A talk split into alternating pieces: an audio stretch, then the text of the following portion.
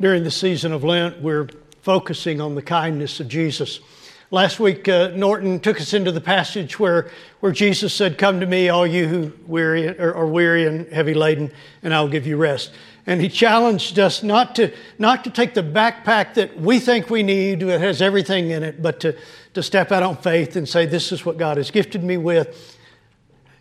His burden is easy, and this is light, and to travel through life in the will of God instead of with our own plans and our own weights and struggles. But sometimes life brings struggles to us and we're afflicted. There's some weight, some burden, some pressure, some problem that comes into our life, and, and it's just there. And again, Jesus says, Come to me.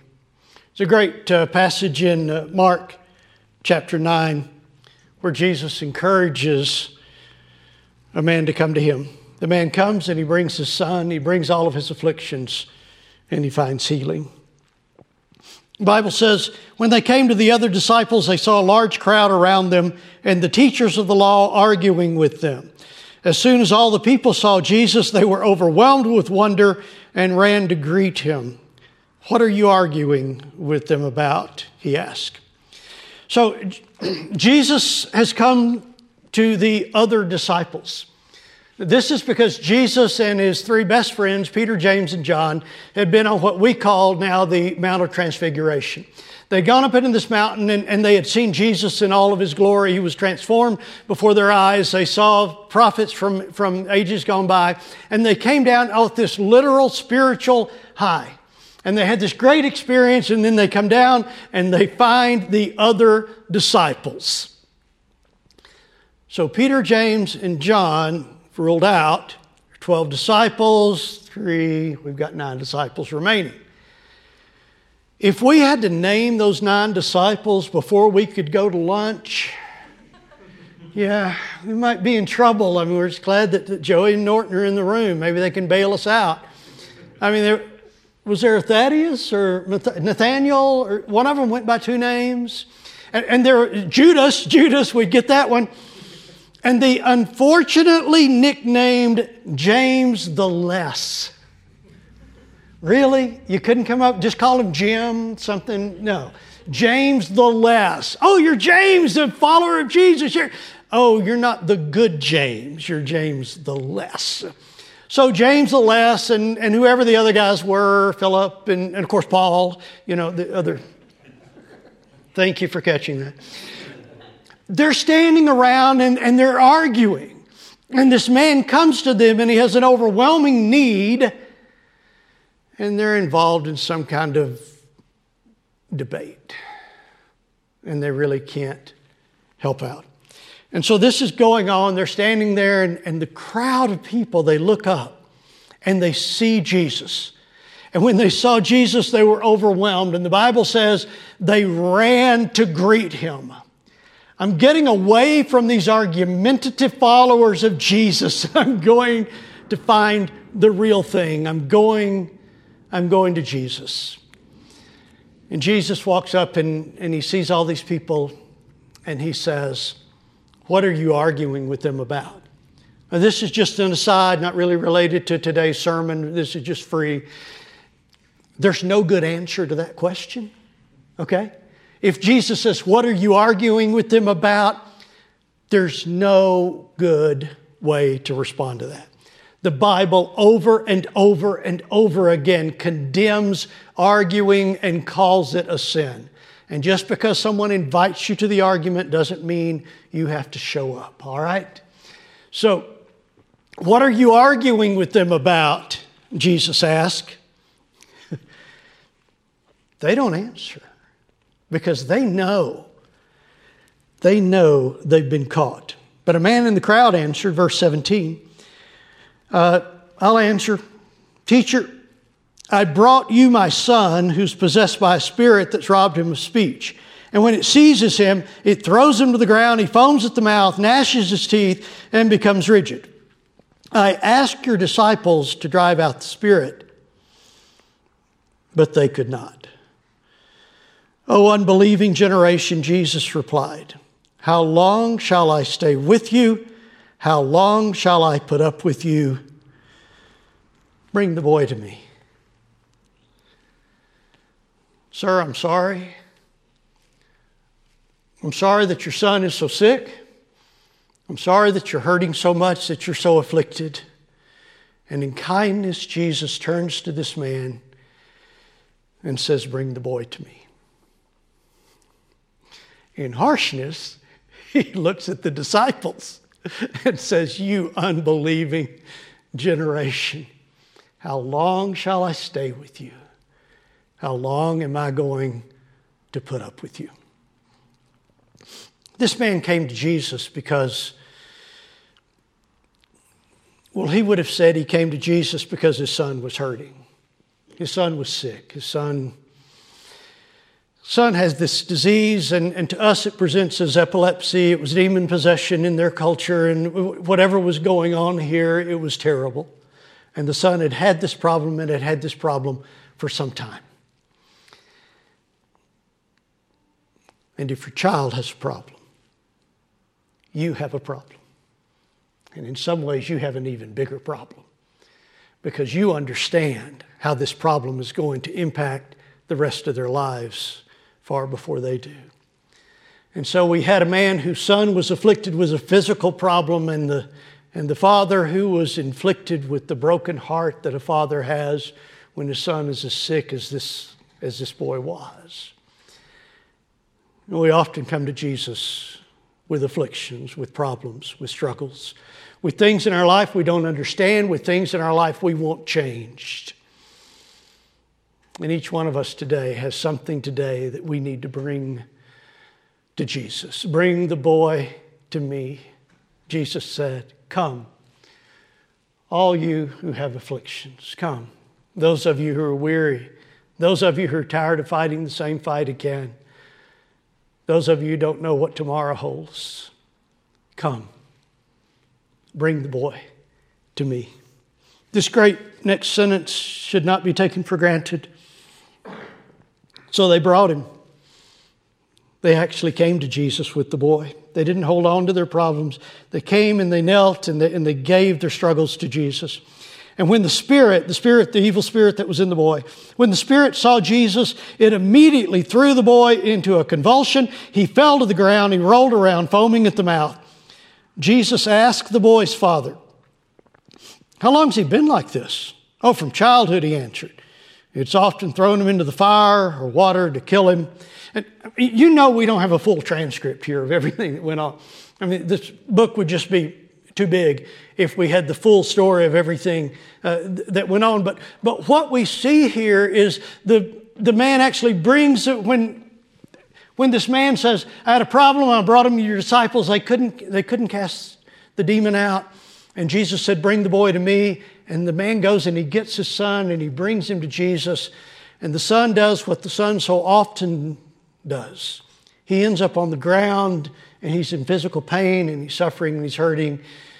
And Jesus, the compassion in that center, center sentence, Jesus asked the boy's father, he asked a question.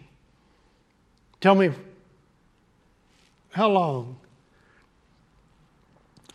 It's not so much how long has he been like this, but how long have you carried this burden of watching your child suffer? How long has he been like this?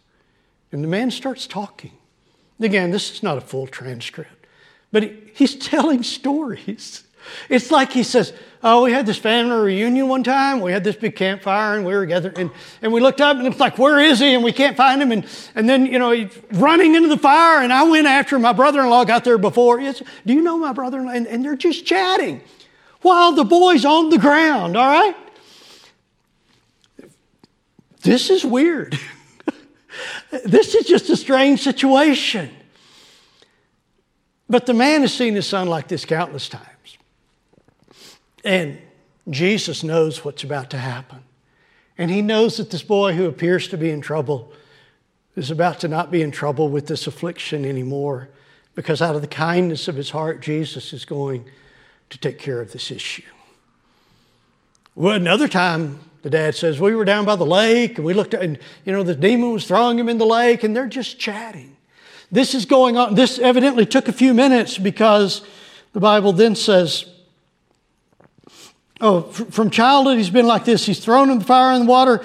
But the, the man then says, If you can do anything, take pity on us and help us. If you can, said Jesus, everything is possible for him who believes. Immediately the boy's father exclaimed, I do believe.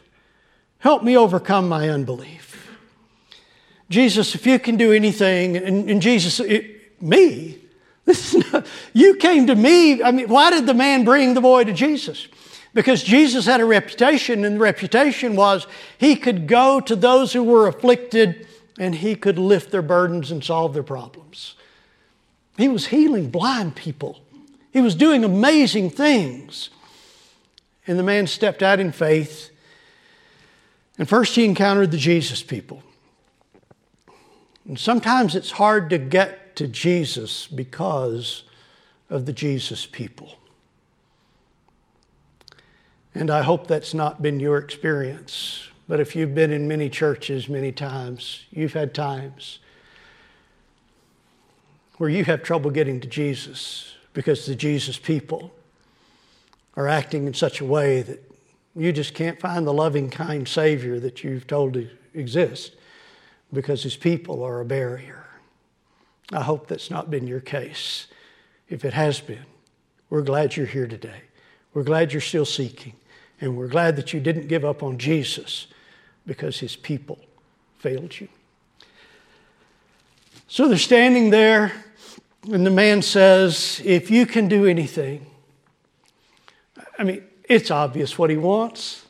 He wants his boy to be completely healed. He wants his boy to be whole. He wants his boy to be normal. He wants his boy to be healthy.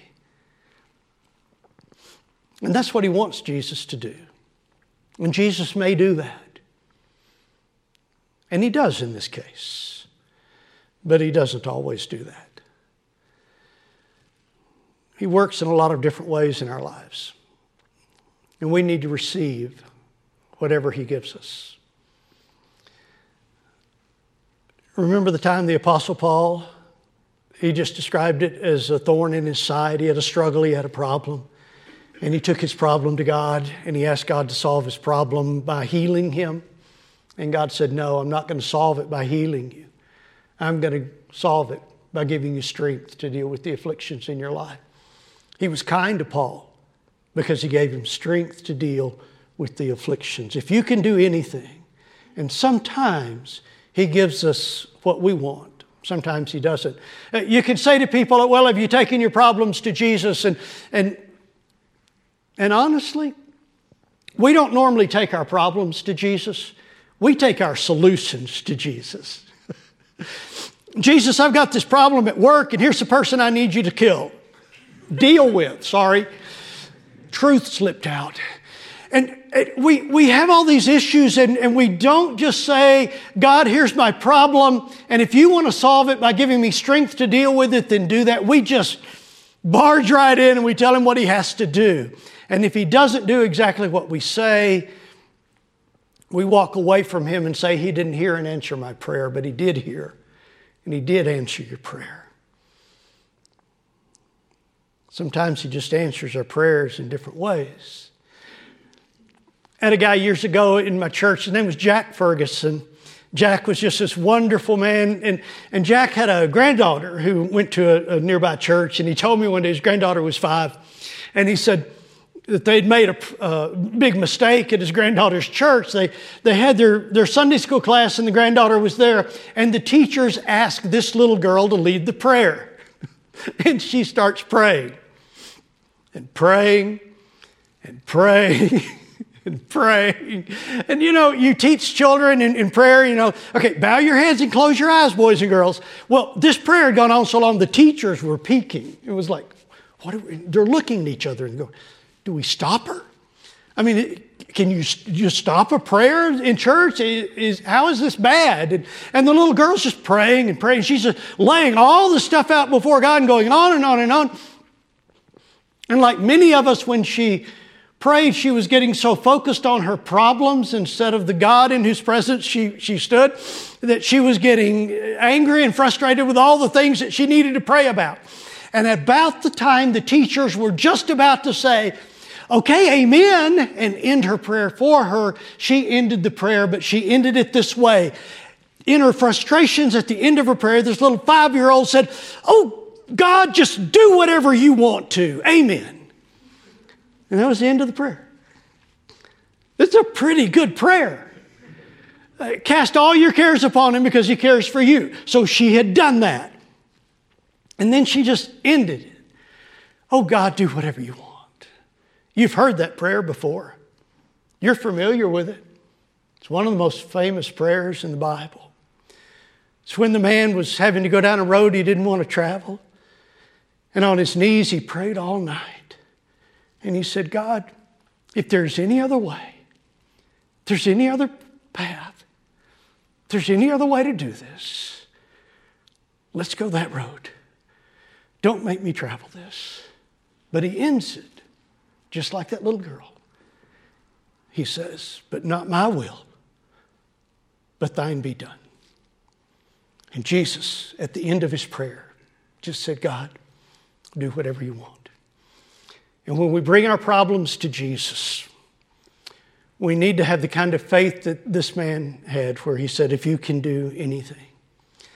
God, I'm bringing you my problem, and here's the solution that I want, but, but you do what you think is right. Because sometimes God heals, and sometimes He doesn't. We like it when He does, and He does here. So let's jump back into this story and end with the victory. So, at this point, Jesus looks up and a crowd has gathered. When Jesus saw that the crowd was running to the scene, he rebuked the evil spirit. You deaf, dumb spirit, he said, I command you, come out of him and never enter him again. The spirit shrieked, convulsed him violently, and came out. The boy looked so much like a corpse that many said, He's dead. In every group, there's that encourager, isn't there? Whatever you do, like, they killed him. Great. What kind of savior is it? I don't know. They still exist today. We call them committees in churches. But Jesus, he just looks over, he takes him by the hand, and he lifts him to his feet. And the boy stood up. And the kindness of Jesus solved the problem of the boy and the dad. And it's a great story. A couple of things we need to remember from this story. Uh, one is this we need to be the kind of peop- Jesus people that get people to Jesus, not the kind of people that keep people from finding Jesus. Less argumentative and, and more prayerful and more helpful and more kind and more loving and more generous.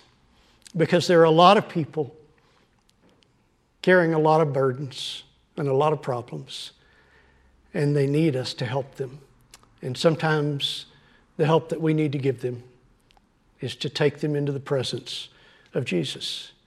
Uh, years ago, I was, I was working at a nonprofit. And we provided a, a lot of services, and it was toward the end of the day and I actually was, was down where the clients were, and there was a young man, and, and one of our volunteers brought the young man to me, and, the, and they said, uh, This guy needs shoes. We didn't do clothing at this nonprofit, and uh, just these concerns for him. And it was the end of the day, and I had hit that lull. Sometimes you hit at the end of the day when you actually checked off everything on your things to do list, and it's like, I'll just see what comes up and I went down and, and this problem came up. And I then violated every rule of that nonprofit when I looked at this kid and said, Come on, get in my car. I'll, I'll take you and we'll find shoes.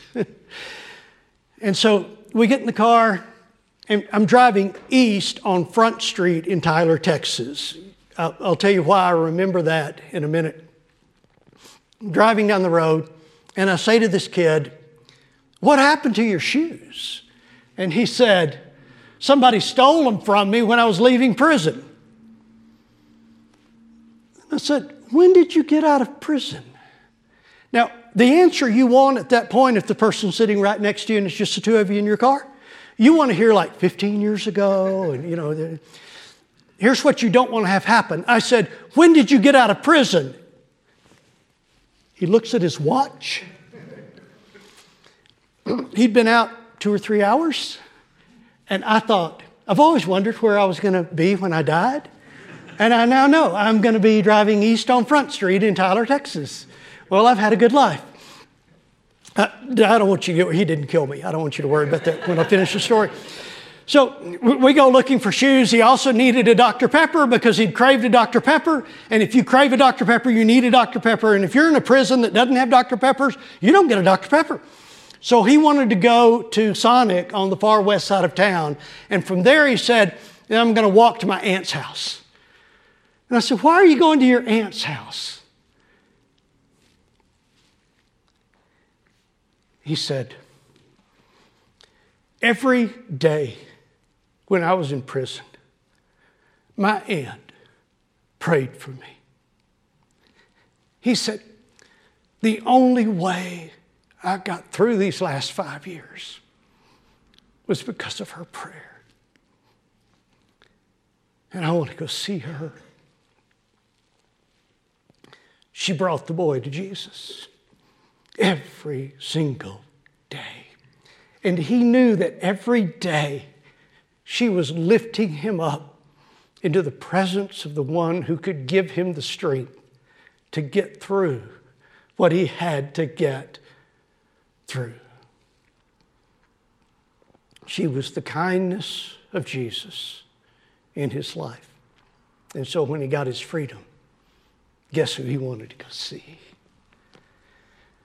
We need to be the kind of person in our family, in our church, in our friend group, at our office, where when people need to be taken into the presence of the living God, they know they can come to us. Or when they've got a struggle or a problem, they know they can share it with us. Or they've got a burden that's become too heavy for them to carry. They can bring it to us, and we can get them to the one who can meet their needs. Was looking for you, Jesus, and I found your people, and they couldn't do it. We need to be, as individuals, the kind of people that take people in the presence of Jesus, and as a church family, we need to be the kind of gathering, the kind of corporate body where people know when they're with us that they're in the presence of Jesus. One of my best friends is named Jerry. Jerry used to host a Bible study at his house on Monday nights for teenagers. And all these kids would come to his house and, and they'd, they'd study together and then they'd all go home. So Jerry was surprised one Tuesday night, not Monday night, but Tuesday night, when his doorbell rang and he opened it and there stood this eighth grade boy. Like, here for Bible study. Jerry's thinking, I don't know how to break this to you. this is going to be embarrassing. So he let the kid in and they sit down and they start talking. And this kid, this kid says, uh, Jerry, my parents just told me they're getting a divorce. And I'm scared. He said, I don't know if I'm going to end up with my mom or my dad. Am I going to have to change schools? Will I lose all my friends? Then he said, Are we going to have enough money? Am I going to be okay? He was scared. And Jerry talks to him some more, all the time thinking, how do I tell him that his friends aren't about to show up and he's here on the wrong night? And finally, Jerry said, You know, Bible study was last night. And the kid looked like Jerry, like he's not real bright. And he said, Of course, I know Bible study was last night. Why do you think I'm here? At this point, sometimes as adults, you just have to tell the truth to kids. And Jerry just looked at him. He said, I don't know why you're here.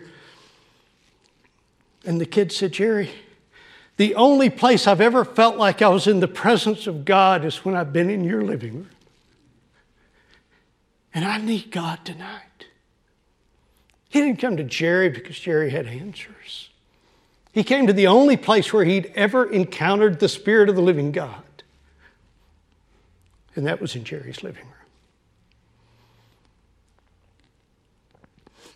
Whether people encounter the Spirit of God through a greeting in the parking lot, a conversation in the hallway, a message, a song, a prayer, may they always know that if they just absolutely need to find God, that they can come here and be among us, and we will bring the boy to Jesus. Let's pray together. Our Father, we thank you for the kindness that Jesus showed to both this man and his son. Help us to be kind to people, especially to those who have problems, whether the problems come from without or they're self inflicted. Help us to be kind to everyone who needs kindness, like Jesus was. In his name we pray. Amen.